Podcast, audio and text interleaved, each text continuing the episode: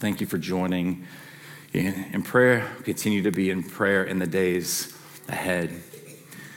Uh, this morning, uh, I want to uh, preach a message. We are in between uh, sermon series uh, here. Uh, we ended a series last week on the life of Abraham that we'd been in for a few months, most of the, the spring. Um, and next week, we begin a brand new sermon series by Pastor Eric on this theme, this biblical theme of adoption, and really excited for that to for that to begin. this morning, we have this in between. Um, and a few weeks ago, um, most of you, if you've been around Crosspoint, um, uh, you'll this will be a little bit of repeat, but just to kind of catch you up to speed, as this morning I want to address this idea here, this, this invitation that we have of Sabbath.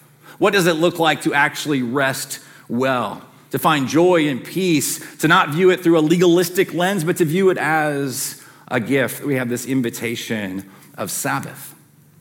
And so many of you all know something that communicated a, a, few weeks ago is that by God's grace, the, the leadership here, the elders and staff are making provision for my family and I to take a sabbatical this summer. So this is my last uh, sermon to preach. So settle in. It's going to be like 90 minutes. All right. But um, uh, that'll actually be the one when I return. You know, like bring a seat cushion. All right. But um, the reality is, um, as I'm anticipating this, I'm so, so thankful. So, first, let me just say that. Thank you for allowing our family this amazing opportunity, praying with you guys um, in the midst of just a busy season of life with our oldest graduating and lots of things going on. It really wasn't until like maybe the last couple of nights, even, that I was talking to my wife. I'm like, oh, like, I finally kind of felt a time to just sort of like, oh, I'm going to I'm gonna miss you all. Um, and, and yet I'm trusting like what God is gonna do in and through this time. And so we'll, we'll return um, kind of mid, uh, mid to late August um, is when we'll, be, when we'll be back.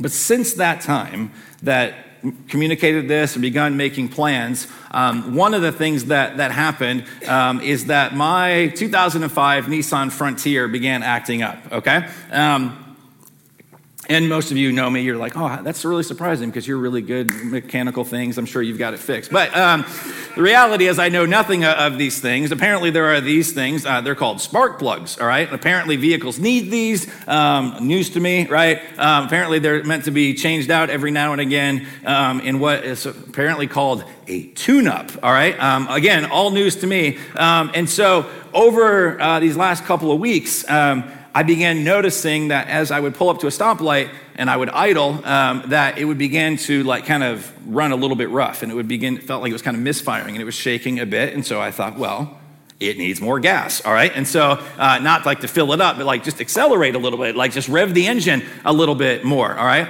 And so I would do that. It would seem to get better, all right? And so I was doing that for a couple weeks. Mind you, on the dash, there is this thing that says service engine soon, but that light has been on for years. So I'm like, listen, um, true story, all right? Um, but then it began flashing at me. I was like, oh, oh, okay, maybe I need to pay attention. Um, but again, I'm like, I got to get ready for sabbatical. I got, got I got to get ready for. I ain't got time for this. All right, and so I would go and I'm driving around town. And I'm doing the, those things, and again, it continued to idle very rough. And then I began noticing, even as I would start to take off, um, that it would still felt like it was misfiring. And so, of course, what do you do? You just press the gas down more, right?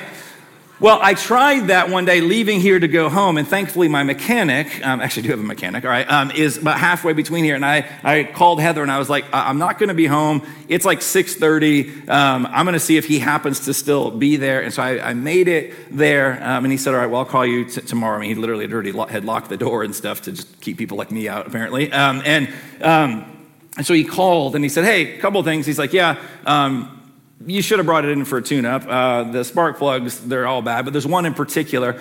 And the more you drove it, um, uh, there's things that I was learning, like ignition coils and stuff. He's like, yeah, you kind of fried that, um, all right, and that burned up. And so that phrase, not firing on all cylinders, yeah, that was what was happening, all right? Um, and so, what probably could have been a very simple thing, a regular maintenance thing, turned into a bit more of an expensive uh, thing because my mindset, rather than stopping, rather than bringing it in for a tune up, taking care of some basic maintenance, was just press the gas down more.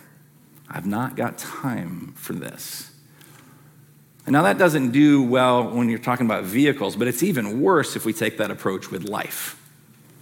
And so, God, even in his kindness, is like, hey, as you get ready for this, let me just give you a metaphor from your life, right? Like, you can't keep just pressing the accelerator thinking, I'll just power through and we'll deal with that some other time.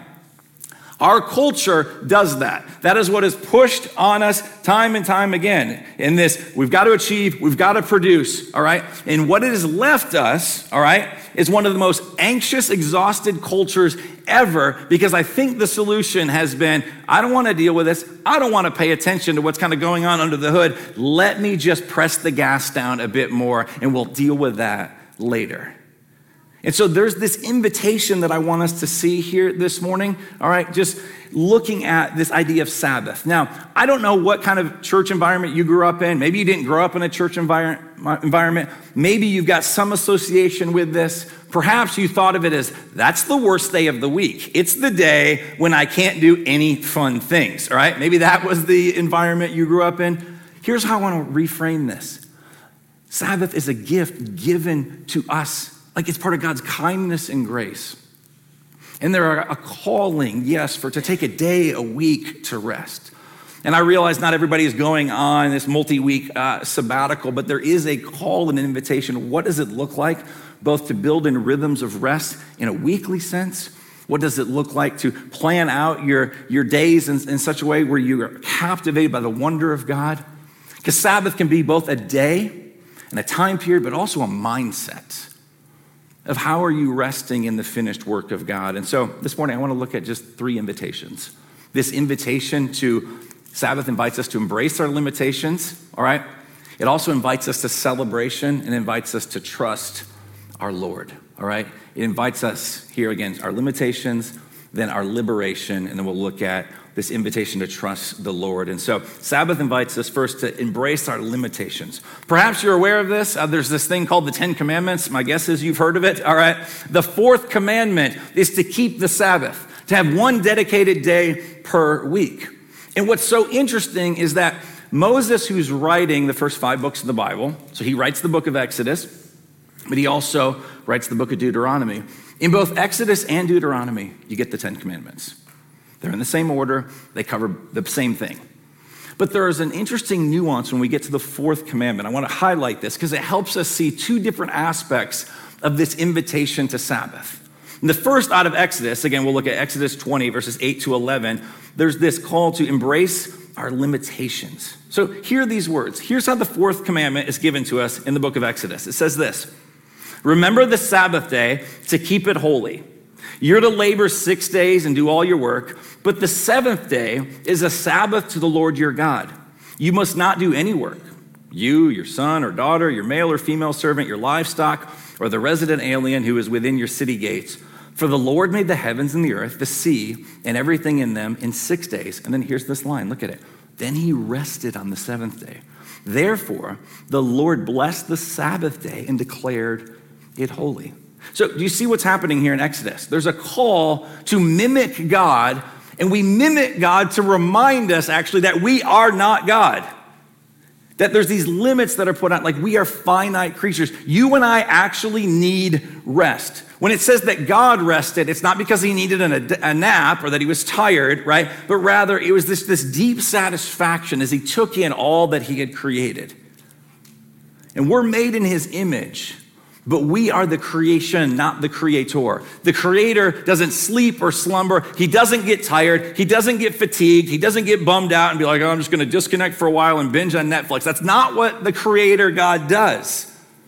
He never sleeps, he just takes delight in what he's created. But for us, we are people that have been created with limitations. We rail against this, we fight it, in the same way, I don't want to take my car in. I don't want to have to deal with that. That's going to cost me. It's going to, I'm going to lose time. I'm going to lose productivity. It's a big hassle. We can view rest that same way. But know this, right?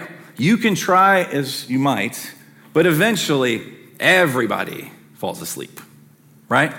And so the healthy way to view it, even if you read the opening pages of the Bible in Genesis 1, there was evening, there was morning, back and forth there's this rhythm, this beat, this cadence to things. Most of us are here this morning thinking, hey, our day started when I got up and I brewed some coffee and I got ready for church and I drove here. The more biblical understanding, the more Hebrew or Jewish understanding is your day began last night when you laid your head down on the pillow. And now you are here as this outworking of the rest that you received from God. Think about the gospel implications there. Like we do our work from a position of rest, not to prove, not to earn. Last night, you and I, right? You were there, like you laid, you weren't there in my bed, that's weird, but you were there, like in your own bed, sleeping, right? And you you put your head on the pillow, right? And the reality is you're in this helpless, and so was I, completely dependent state. Some make weird noises while they sleep, others have their mouth open, a little drool running out. Right? That's all of us. The most intimidating person you can possibly think of, that's how they looked last night, right? It happens to all of us. We are completely dependent. We rest, and then we get up and we do our work from that place of rest. Because work is good, and that's a whole other sermon, right? But this call to rest, we're reminded that we have limits. In a book called The Rest of God by Mark Buchanan, he says this. It's a book I've been reading through in preparation. I have a sabbatical coach. That's a thing in the world, apparently. Um, and uh, he recommended this book to be in slowly working my way through it. And I came across this quote, and he says this You know, God is complete without rest, but not us. For us, rest is indispensable. Indeed, all things not God, all things made by God, could be goats and oaks and uh, scarab beetles and pine needles and dragon lizards and dragonflies. They need rest. And maybe especially us. Because unlike goats and beetles and flies and lizards, we try to outwit and outrun our limits. We think we're the exception, the one for whom busyness will translate into fruitfulness. If I'm honest, I believe that lie all the time. I can out wit and outrun limits. But let's ask the question very practically like, how's it working for you? Has the busyness translated into greater, greater fruitfulness? Sabbath is invitation to embrace our limitations. That's a good thing. We need to be reminded at least one day a week, right? The world will keep spinning if you don't answer that call if you don't respond to that email, if you actually take some time for rest. Like that's, and I know there's practicalities to, to work out and all that, but just as a general principle, right? Think about that. How arrogant is it of me to think I can't stop to rest? God does not need me. He chooses to work through us, but He's also put something into the universe. There's a very way that things are evening and morning, that there's this rest, there's this rhythm. And when you and I don't rest and we try and live with no limits, we are going against the very grain of the universe. We are swimming upstream and then wonder why we're tired. So it's an invitation to embrace our limitations, but it's also an invitation to celebrate our liberation. So here's what's interesting Exodus gives the Ten Commandments, number four, Sabbath. But look at how the book of Deuteronomy now describes this in Deuteronomy 5 12 to 15. I'll read the first 12 through 14. You'll see it's basically the same, slightly different wording, but same idea. Be careful to remember the Sabbath day, to keep it holy as the Lord your God has commanded you. You are to labor six days and do all your work, but the seventh day is the Sabbath to the Lord your God. Do not do any work, you, your son or daughter, your male or female slaves, your ox or donkey, any of your livestock, or the resident alien who lives within your city gates. So your male and female slaves may rest as you do. So, general idea, basically the same. But look at verse 15. Remember that you were a slave in the land of Egypt. And the Lord your God brought you out of there with a strong hand and an outstretched arm. That is why the Lord your God has commanded you to keep the Sabbath day. So, the book of Exodus, one could say, it's a calling back to Eden, to remember the creation, to remember the creator that built into that. There's this rhythm of Sabbath. And when we don't embrace that rhythm and those limitations, again, we're going against how God has designed us. But here in Deuteronomy, it doesn't take us back to Genesis and the story of Eden, but it takes us back to a story of Egypt. And it takes us back to a group of people, the Israelites, who were enslaved for hundreds of years under the rule and reign of a Pharaoh. And what did the Pharaoh say to them, right? As the Pharaoh had these monuments, these pyramids, and other things built to commemorate them so that their legacy could go on, this enslaved people were told, You are what you produce. And the calling for them is make more bricks, make more bricks, make more bricks. So that one could be stacked upon another to make these, in essence, these sort of idols, these things that were part of the Egyptian like worship. You produce for this evil taskmaster. Now, the particulars have changed, but can we be honest? That same mindset is there there's a pervasive mindset that the culture continues to speak to Christians and non Christians alike that you are what you produced. You are what you can achieve. The, your identity is built on that. You've got to do more, achieve more, produce more, that everything's a meritocracy. And what is happening here in the book of Deuteronomy the reason Sabbath is so important is that we need a day a week to be able to stop and remember that's not what we're called to anymore. We've been liberated. As the slaves, the Israelite slaves were brought out of Egypt, we have something even better. We were slaves to sin and we've been liberated by the outstretched arm of Jesus on the cross to a freedom, to a rest. To be in the presence of God is rest. That that has been the storyline. Like one of the ways to understand the Bible is it's bringing us back into the presence of God. It's this theme of Sabbath rest that runs throughout it. Maybe a way to say it is this there has been a regime change that has taken place. You used to be regarded as what you could produce, what you could achieve, but now it's all about what Jesus has achieved on your behalf. You get to rest. And we need a day a week to remind us that we are not slaves in Egypt anymore. We are more than what we produce and achieve. We are children of God. We've been rescued and redeemed by Him, and we need to celebrate that. And so, Sabbath is a way to celebrate that reality, to stop and to pause and to say, We've been liberated. Let's praise God for our liberation book I read recently by an author named Steve Cuss, which is an interesting name. And if you're like, I wonder if he plays off of that, yes, he does. SteveCusswords.com is his website, okay? Um, which I was like, oh man, that guy, that's awesome. But anyway, um, and, and so he wrote the, this book. I referenced it a, a, few weeks ago on how we deal with like, you know, leadership, anxiety, and stress, and, and lots of those things. And he's a pastor here in the States, but he's originally from Australia. And he tells this story that back in like uh, in Australia, I believe this is where it took place, um, near his home. Uh, there was this story he ran across about there was a dog uh, racing track near him, and so we're just up the road from here is Dog Track Road. You know, they race like greyhounds and th- those sorts of things. All right, um, and so this was taking place at this particular track. And he said the story went how you would expect, like the gates open, all right, and these these beautiful dogs and super fast, and they would they would sprint out. But you know why they sprint, right? Like, I've never been to one of these races, but I think we've probably at least all seen this. There's this mechanical steel rabbit that like goes like this around the track, and these dogs chase it. Well, one day the mechanical rabbit had a failure, all right? So here's how he described it in his book. I think this is fascinating. Says the dogs were about 30 seconds into the race when the metal rabbit had a power failure and slowed down. The first dog, boom, like ran right past it, then figured out that the rabbit was behind him and circled back. The rest of the dogs gathered around the fake rabbit, pushing on it with their muzzled mouths, trying to get a bite. What happened next was extraordinary. The dogs started to play. They were prancing around with tails high in the air, some even wagging. They were like puppies, all having a good time around that fake rabbit. They had given up the chase and were enjoying themselves instead of working so hard.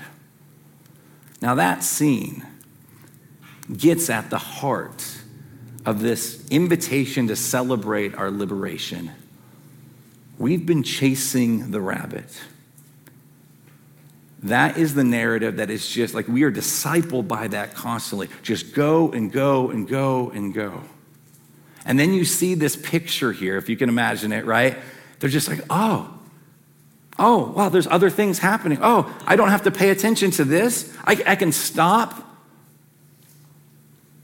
That's the invitation here. Again, it is not this legalistic thing that's meant to be a burden to you. It is a gift that the Lord has given. There's this call. Would you actually stop?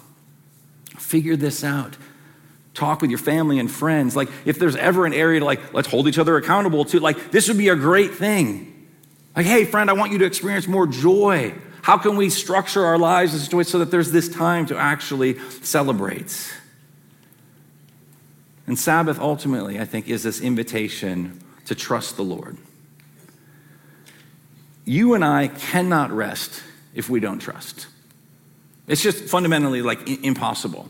Like, I overwork, give time to things, and you do as well, when we're not trusting that God has got it, that God's enough, that I don't need to prove anything anymore. My lack of trust is directly related and correlated to my anxiety, stress, right? Times when you feel burned out, depressed, di- discouraged, like all of those things. Fundamentally, like I know there's like good tired when you're not idolatrously working. You're just like, man, that was just, it was hard, but it was good. You felt like, praise God for that. Work is a gift. But then there's this kind of exhaustion that takes place because we keep believing the lie that God's not good, that God can't be trusted. He needs me to do a little bit more. And so, one of the most famous Psalms of all 150, I would imagine it's at least top five, is Psalm 23. Very, very famous, well known Psalm. And what I'd like to do for just a few minutes is just phrase by phrase, in more of just a meditative, reflective sort of way. A little teaching sprinkled in here and there, but just allow yourself to just rest in these words. That this picture of who our God is. The one who's identified the Lord as our shepherd. And then we'll see a few verses in the Lord as our host who welcomes us, who extends hospitality to us. May you be encouraged in this. This is showcasing for us like a real picture of trust. This is the image that we see. The Lord is my shepherd, David writes. I have what I need. I shall not want, perhaps your translation says. The Lord is my shepherd. A couple things there. The Lord is Israel's shepherd. The Lord is the shepherd in a communal sense of God's people. And that is true. There's this corporate sense, but David also personalizes it. The Lord is my shepherd. Friends, if you are in Christ, Jesus is the good shepherd. He is your good shepherd. He is my good shepherd. Let's start there.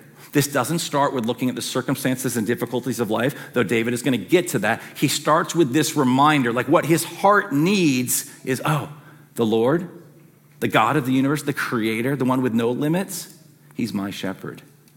And then related to that, in this personal sense, shepherd, right? No one in that time and place, all right, thought like, hey, what I want to be when I grow up is a shepherd. There's a reason David, amongst all his brothers, is the one out in the field doing the shepherding. It's because none of them wanted to do it. It's like you give it to the youngest one, you give it to the, the outcast sometimes, you give it to the one that maybe they couldn't get another job. And so even here, there's this identification oh my goodness, the God of the universe is my shepherd? That he would be willing to humble himself? I mean, it's a picture of the incarnation, the lowliness, the gentleness. And then embedded in this imagery, right, is that we're sheep, which means we're, we get lost, we get confused, we wander off, we're stupid, all right? It's not a shot at your self esteem. It's just what the Bible tells us we are if we're sheep, right? It's just like, oh, like sometimes we do these things, but the Lord is a good shepherd. And he says, I have what I need, which doesn't mean that you have everything that you've ever wanted. The exact wording there, I have what I need, shows up in a, another place in the Bible, in Deuteronomy 2, verse 7, talking about the deliverance of God's people again out of Egypt and God leading them through the wilderness. For the Lord your God has blessed you and all the work of your hands. He's watched over your journey through this immense wilderness. The Lord your God, hear this, has been with you these past 40 years, and you have lacked nothing. It's the same wording that shows up in Psalm 23. God provides. You have what you need. And it continues. He lets me lie down, or he makes me lie down in green pastures. He leads me beside quiet waters. You'll see different wording different, depending on the translation. So there's this invitation. He allows me, he lets me lie down. There's also this, he makes me, right? I mean, sometimes God, in His kindness, will make you lie down and take a break. But He leads me, and there's both sustenance, like God's provision. Oh, we need water. The sheep need the, the food from the field. But do you notice the descriptors as well? Like this lush green pasture, quiet waters. Like we need this provision. We also need beauty to take that in, what it does for us. Part of God and how He's wired us and created us that we might marvel at these things and direct our worship to Him. So He makes me lie down in green pastures, He leads me beside quiet waters.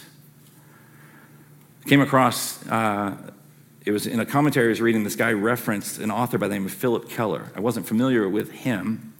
Um, brother of Tim, maybe? No, it's not. Um, but anyway, um, Phillip Keller uh, is this guy who was so devoted to wanting to understand some of the imagery in the Bible, all right, that he was like, hey, how do I understand this imagery of shepherd? So he decided, well, for the next eight years, I'll go live as a shepherd. Like, that's a level of commitment. You got to like marvel at that, right? I'm like, I want to understand this better. I'll read an article, right? Or I'll Google something. What does Wikipedia have to say? This dude went and lived as a shepherd for eight years, okay? And in it, he talked about this imagery. Particularly, he wrote a whole book on Psalm 23 and understanding this, this imagery. And he's like, hey, we take it for granted. So you see an image like this, oh, there's this sheep and it's laying out in this field. And he's like, hey, that doesn't happen just all the time. He said there are particular things that have to be in place. He says there's four of these.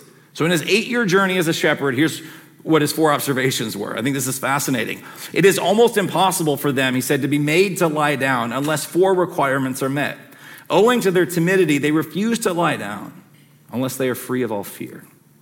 Because of their social behavior within a flock, sheep will not lie down unless they are free from friction with others of their kind. If tormented by flies or parasites, sheep will not lie down. Only when free of these pests can they relax. And lastly, sheep will not lie down as long as they feel in need of finding food. They must be free from hunger. So, if that's just true for a sheep physically, right?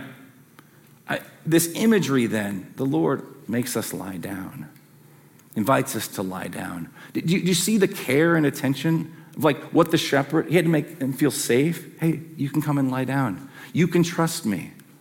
I've provided for you. You have all that you need. You can rest. You can actually take a Sabbath. Like the Lord has got you. Do you believe that? That's what this is communicating. And it says this continues, He renews my life. He leads me along the right paths for His name's sake. To renew can also mean to like search out, to, to find, to recover. Because as sheep, we sometimes run, run off. We do stupid things, right? This is why Jesus would give this parable in Luke 15. So he told them this What man among you has a hundred sheep and loses one of them does not leave the 99 in the open field and go after the lost one until he finds it? And when he, is, when he has found it, he joyfully, this is great, he puts it on his shoulders. Because even the sheep, we're so stupid that we're like, I'm not going with you, right? And so he will lift it up and put it on his shoulders, like, I'm going to bring you back, all right? And then it says this He calls out as he's coming home, he calls to his friends and neighbors, saying to them, Rejoice with me because I have found my lost sheep. The sheep is brought back into the presence of the Good Shepherd. That's the place of rest. So he renews, he finds me, he pursues me, he leads me along the right paths. When we wander off, he comes and finds us. Maybe ask yourself this question then, like, what path are you on?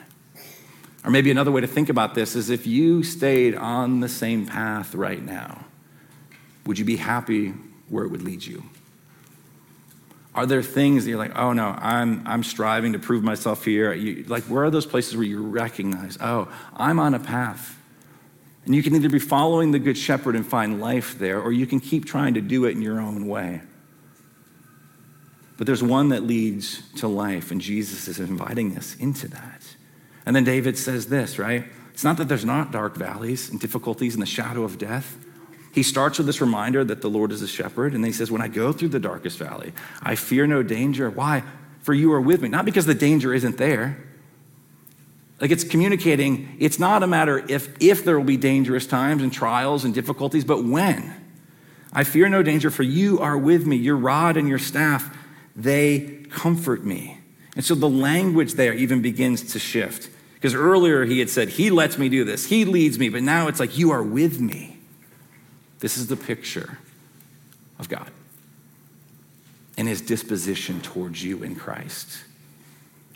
He's with you. It's why Isaiah would write in Isaiah 43 Do not fear, For I have redeemed you. I've called you by your name, that he knows your name, that he's named you, and he says, And you are mine. And so when you pass through the waters, guess what? I will be with you. And the rivers, they will not overwhelm you. And when you walk through the fire, you will not be scorched, and the flame will not burn you. Friends, all of this is pointing us to Christ. He's the lamb that was slain. He's the good shepherd. He's the one who had the chaos of the waters of God's wrath poured out on him, that he was submerged in that. That the fire and flames of hell are what he endured so that we wouldn't be scorched, so that we could be welcomed into the presence of God. And then he says this You prepare a table before me in the presence of my enemies. You anoint my head with oil, my cup overflows. There's a shift that's taken place by the time we get to verse 5. Because that'd be a little weird for the shepherd to do as the sheep are sitting around the table, right? But it's this image now of a host. And you prepare a table before me in the presence of my enemies. Nobody's going to touch you. Nobody's going to disrupt this. This is what you're guaranteed. One of the other ways to understand where the storyline of the Bible is heading is there's this wedding feast this is ultimately God is going to come be with us, and He's a host. So He's humbled Himself to be a shepherd, and He's also this picture of hospitality, and He's welcoming us in and saying, There's a seat around the table, and I prepared this meal and this drink and this party for you. Come gather. I'm so glad that you're here. That's the place of rest. You didn't earn a seat at the table, you didn't prepare the meal, you didn't serve the drink, you didn't do any of it. You just got invited in. He sat you down. This is what he has done for you. That's the place of rest. And he says, Only goodness and faithful love will pursue me all the days of my life, and I will dwell in the house of the Lord as long as I live. Think about that. Goodness and mercy or faithful love, the steadfast love will pursue me all the days of my life. If we're honest, we get haunted by what we think is still pursuing us shame, condemnation, guilt, regret. He's like, that, no, no. That's not what's pursuing you, hunting you. No, no. What is pursuing you is God's goodness, His covenant, faithful love, His mercy, His kindness. That even when you and I wander off as dumb sheep, right, He goes and pursues us and brings us back. And it all leads to this that, so that I might dwell in the house of the Lord as long as I live. Friends, that's what we're created for to be in the presence of God. And setting aside time to rest is this little appetizer, this little foretaste of what is ultimately to come. In the new heavens and the new earth, when we sit down to this banquet, right now it's just this invitation when we take this time, so I, want, I get to enjoy the presence of God. Because it's possible to have time off, to go on a vacation, right? I could go these weeks on a sabbatical and not actually experience rest if I'm not focused on enjoying the presence of God. It's not a call to this mind numbing activity where I'm just going to, like, eh, nobody bother me for this amount of time, right? Whether it be a day or weeks or months or whatever it happens to look like. At the end of the day, we have to come back to this. Without trust, there's no rest. And so, will you and I, will we accept, will we heed the Lord's invitation? That's what he's inviting us into. And the invitation comes from Jesus himself. Hear these words out of Matthew 11, 28 to 30. Come to me, he says. I'm inviting you. I'm wooing you. I care for you.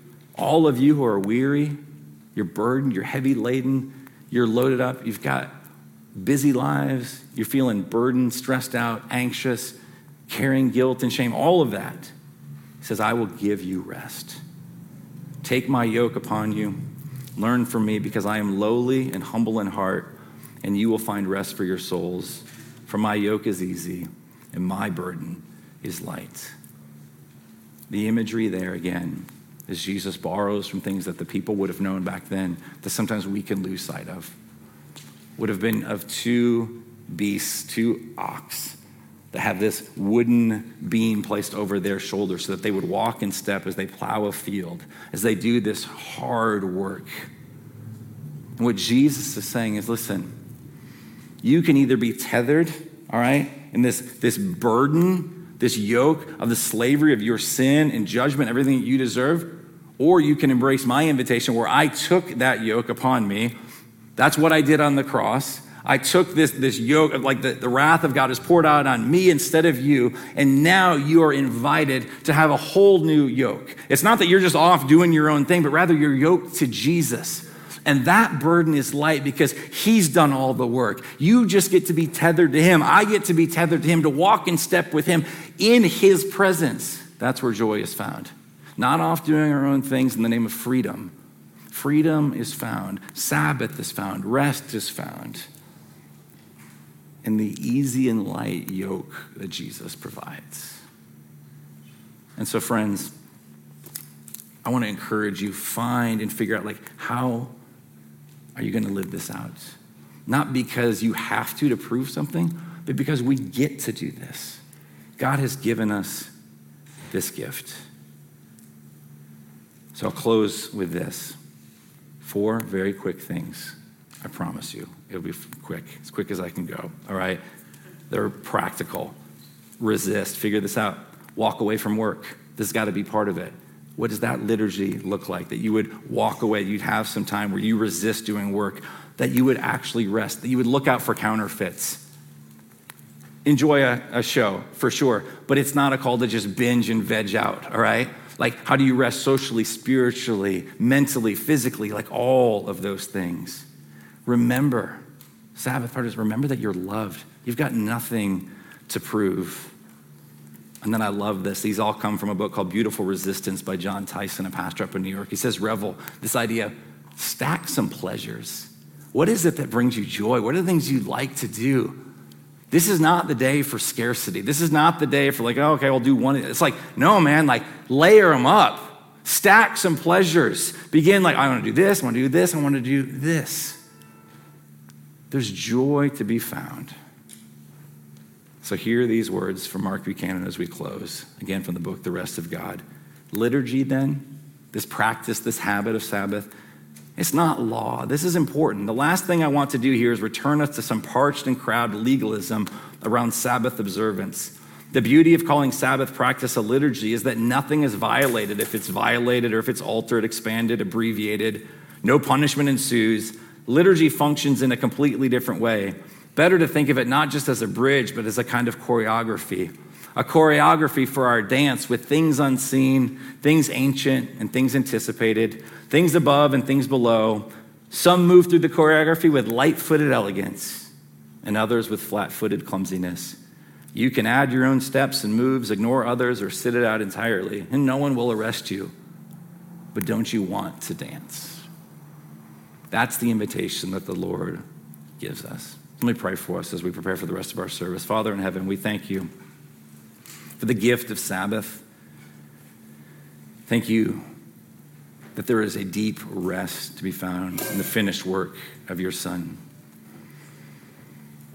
And God, I pray that you would help us to apply these truths, that we would see Sabbath as a gift. It's not something to do to prove that we're a good Christian but it's something that we get to enjoy, and you've given it to us for our good and for our joy. And it's also an opportunity to proclaim the gospel in both word and deed as people observe how is it that you can rest amidst all the busyness and the chaos? May our Sabbath practices speak to where our trust ultimately lies. And God, I pray that you would do this for your name's sake, for your glory and our joy. We pray in Jesus' name. Amen.